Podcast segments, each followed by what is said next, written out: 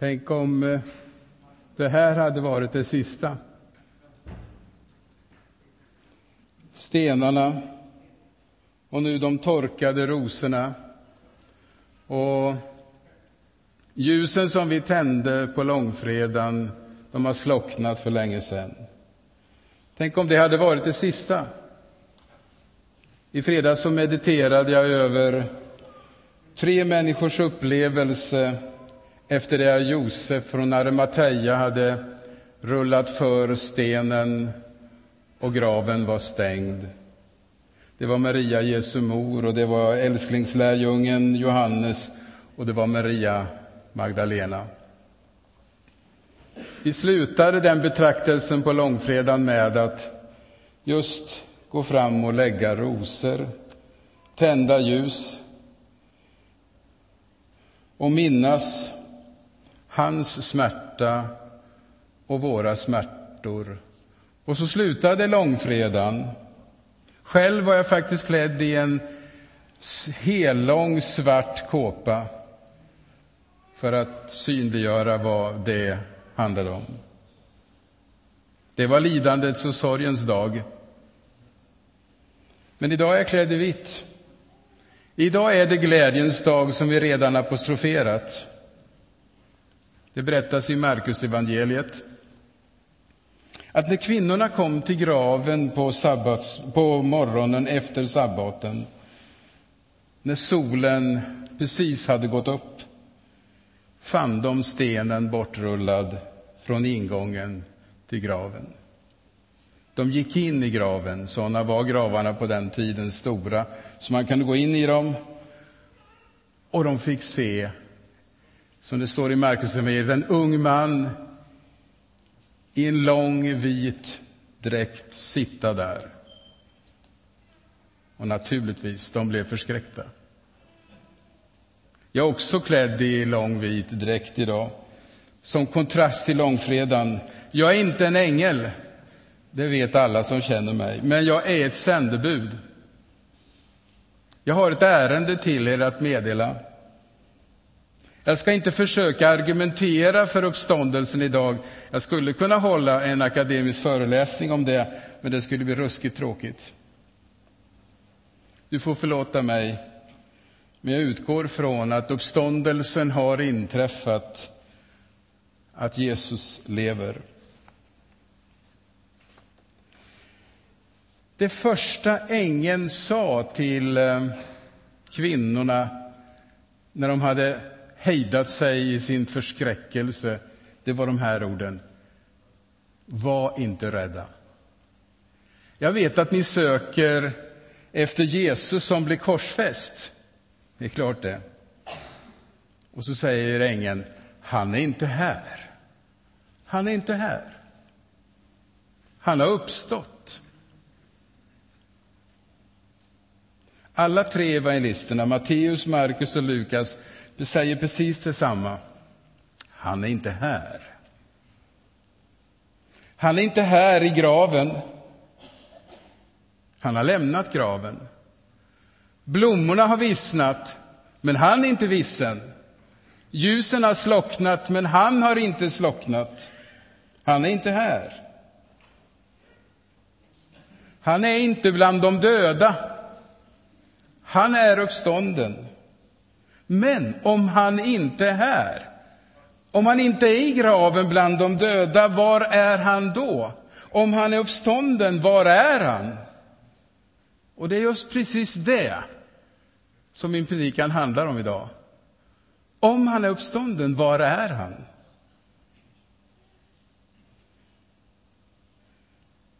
Efter det att kvinnorna hade fått höra av ängeln att Jesus inte fanns bland de döda och ryktet hade spridits så uppstod naturligtvis också frågan hos dem, var är han? Och de svar de fick skulle jag önska kunde hjälpa oss i vår troskamp och vårt liv med tron. Det första svaret kvinnorna fick är mycket märkligt. Den unge mannen i den vita dräkten som sitter där säger Han är inte här, han är i Galileen. Komiskt. Han är inte här i Jerusalem, han är i Galileen. Han säger så här, men gå och säg till Petrus och de andra lärjungarna, han går före er till Galileen, där ska ni få se honom, som han har sagt er. Underförstått, gå till Galileen, han är i Galileen. Varför just Galileen? Vad står det för? Galileen var ju deras hemtrakt. Det var ju där kvinnorna och lärjungarna, de manliga lärjungarna, först hade mött Jesus. De möttes en gång just i Galileen och nu säger ängeln till dem, nu ska de mötas igen. Och I Johannesevangeliet finns en fantastisk berättelse just om detta Galileen och detta möte i Galileen. Det skedde vid Tiberiassjön, står Johannesevangeliet, det vill säga Galileiska sjön. Lärjungarna var redan i färd att fiska efter vad det är som hade hänt i Jerusalem.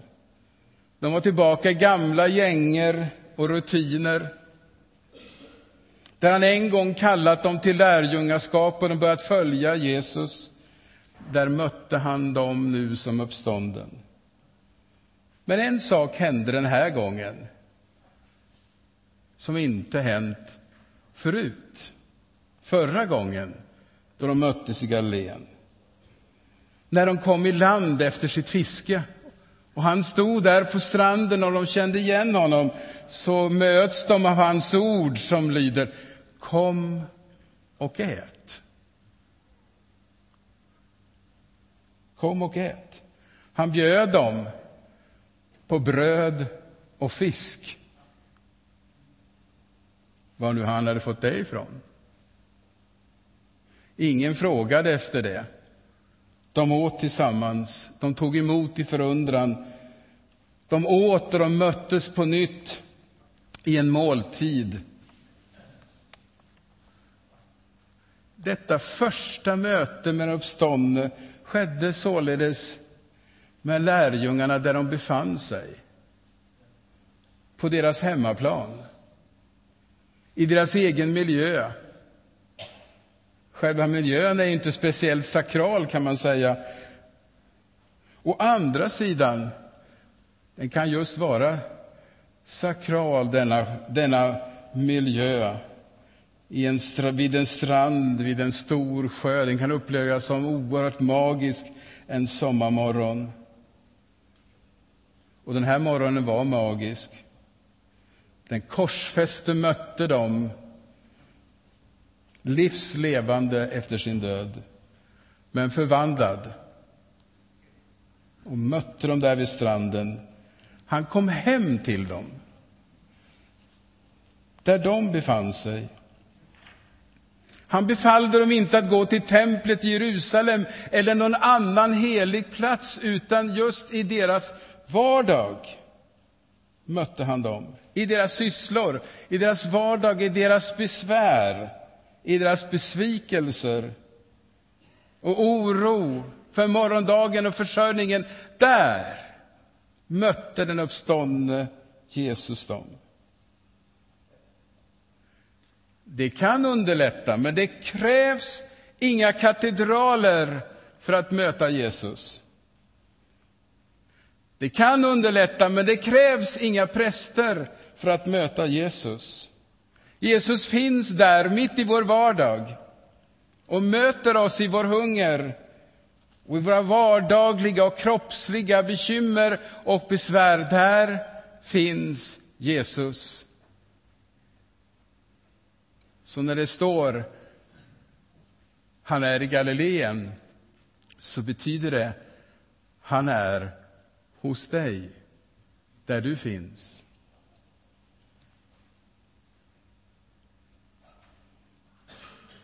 En av de starkaste indicierna på uppståndelsevittnenas trovärdighet är det faktum att de första vittnena till uppståndelsen är kvinnorna.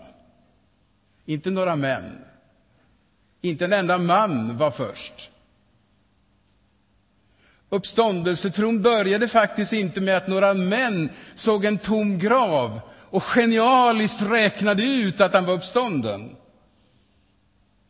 Det började tvärtom med att några kvinnor fick höra ängelns ord. Han är inte här, han är uppstånden. Men det slutade inte med det för kvinnorna. Trots att männen sprungit till den tomma graven och var det en kvinna som först fick möta den uppståndne, precis som vi hörde i textläsningen. Det var Maria Magdalena, som vi mötte i fredags. Vad är det för märkligt med det? Jo, kvinnors vittnesbörd på denna tid gällde inte alls. Inte i något avseende, inte någon fråga. De var inte vittnesgilla. Ändå berättar evangelierna just om kvinnorna att de var först. Det var så chockerande, det var så annorlunda, så avvikande. Man kunde inte tiga med denna berättelse. De hade fått veta sanningen. Och först av alla var det Maria Magdalena. Denna oansenliga kvinna utan någon som helst status, inte ens bland lärjungarna. Hon som nyss helats från vansinne och blivit fri från sina inre röster, hon fick möta Jesus först. En bland de nedersta. Först kände hon inte igen Jesus. Men när Jesus sa hennes namn, jag kan inte härma, men jag kan låtsas. Maria. Maria. Så förstod hon att det var Jesus. Hon hörde tonfallet. Hon hörde dialekten. Hon kände igen värmen i hans röst. Det speciella just med hans röst. Maria. Och hon blev alldeles varm inombords. Och över hennes läppar kom Mästare. Hon fick inte fram något mer. Mästare, Rabuni. Då säger han till henne, rör inte vid mig. Jag har ännu inte stigit upp till min fader. Gå till dina bröder och säg till dem att jag, stigit upp, jag ska stiga upp till min fader och er fader, min Gud och er Gud. Här har vi det andra svaret på frågan vad är han? Han är hos Gud. Han är hos Gud. Efter uppståndelsen är Jesus hos Gud. Sätt vis en självklar tanke, och, men tänker man efter är det inte alls så självklart. Men han är hos Gud. Och Lukas evangeliet slutar sin berättelse med himmelsfärden och börjar sin berättelse i Apostlagärningarna just med himmelsfärden för att visa efter uppståndelsen är Jesus hos Gud. Efter att han har visat sig övertygande för lärjungarna så upphöjdes han till Gud. Och det betyder att han nu delar Guds status, Guds verklighet, Guds upphöjdhet. Från att delat vår, vår status, våra livsvillkor, levat som vi i vår utsatthet och övergivenhet ända in till det bittra slutet till döden på korset, så delar han nu Guds upphöjdhet. Han delar Guds storhet nu. Och det betyder, vänner, att Gud har förändrats. Oerhörda tanke. Gud har förändrats. I Gud finns en som varit människa. Gud har inte bara blivit människa, utan en människa har blivit som Gud. Gud och människa har förenats. I Jesus Kristus är det försoning mellan människa och Gud och det är en verklighet en gång för alla och för alla. I honom är vi alla försonade med Gud. Var är han? Hos Gud, för vår skull.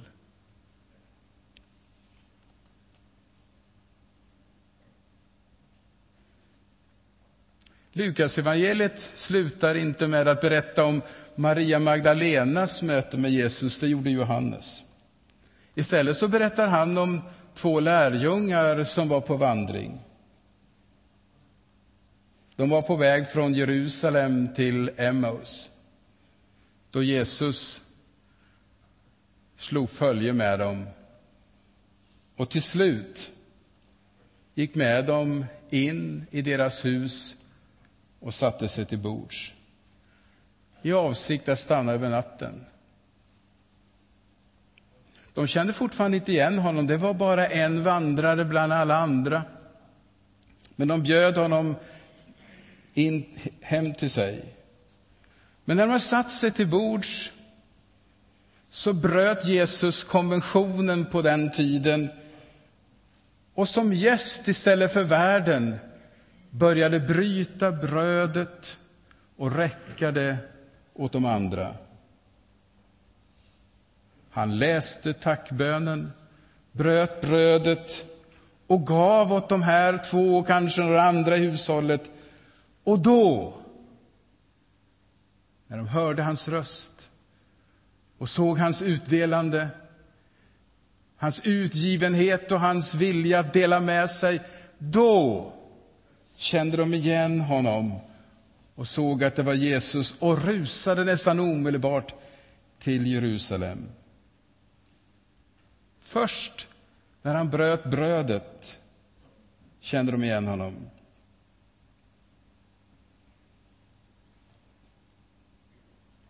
Lukas berättar inte det här bara som en historisk händelse, bara någonting som har varit som vi skulle kunna tänkas komma ihåg. Utan han berättade det som svar på frågan var är han? Och svaret är han är hos den brödbrytande församlingen. Hos den brödbrytande gemenskapen. Denna gemenskap som i deras fall och i vårat fall också för övrigt inte förstår så mycket. De fattade nästan ingenting. De kunde inte tolka det som skedde, men de var en brödbrytande gemenskap och mästaren bröt brödet med dem. Svaret är, han är i den brödbrytande gemenskapen. Han är i den gemenskap som delar brödet med varandra och andra. Han är i den gemenskap som delar behoven, smärtan, glädjen och mycket mer med varandra. Han är i den gemenskap som firar Herrens måltid, som delar brödet mellan sig och skiftar kalken mellan sig. Han är i nattvardens bröd och vin. Församlingen har aldrig glömt sen Getsemane hans löftesord när han sa följande. Detta är min kropp. Detta är mitt blod. Detta är jag. Efter uppståndelsen efter, efter att Emmaus-lärjungarna varit med om, efter mötena med uppstånden, så har det blivit ännu mera levande och ännu mera påtagligt. Han är i den nattvardsfirande församlingen. Vänner, ängeln sa, han är inte här. Nu kan vi säga, han är här. Hör ni? Hör ni kontrasten? Han är inte här. Han är inte här, men han är här.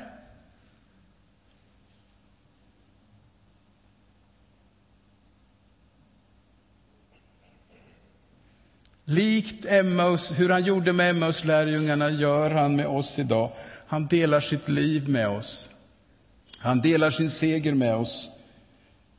Han delar sin försoning med Gud. Han blev lik oss för att vi skulle få bli lika honom. Det kallas det saliga bytet. Påskdagen är den stora bytesdagen. Då är det fullbordat. Han blev som vi för att vi skulle få bli som honom. Han har köpt vårt liv till ett fantastiskt högt pris. Nu delar han sitt liv med oss Gratis. Ja, Ingemar sa att vi skulle släppa loss. Jag skulle egentligen vilja ropa. Gratis! Har du inte mer röst? Gratis! Han delar sitt liv med oss gratis. Han är inte här. Var är han? Han är hos Gud. Han är i Galileen, han är hos dig och mig i sin vardag. Han är här i den brödbrytande församlingen. Hur är detta möjligt? I Johannes evangeliet så sägs det något fantastiskt. Jesus säger det själv till sina lärjungar. Jag ska inte lämna er ensamma. Jag ska komma till er. Hur då? Och texterna talar så tydligt genom den helige Ande. Genom Guds ande är det möjligt att han är där hos Gud. Där i din vardag, här i församlingen, här i gemenskapen. Han är här genom sin gode heliga Ande. Mitt i den gudstjänstfirande församlingen är han. Det är därför som vi har anledning att fira, det är därför som vi bryr oss om varandra, det är därför som vi ber för varandra, därför som vi lyssnar till varandras nöd, det är därför som vi stöttar varandra. Herren Jesus Kristus är här mitt ibland oss. Inte som ett minne för någonting som har hänt för länge sedan. Han är just här. I den brödbrytande gemenskapen, i den bedjande, lovsjungande gemenskapen. Herren Jesus Kristus är här. Det är värt ett halleluja. Han är här.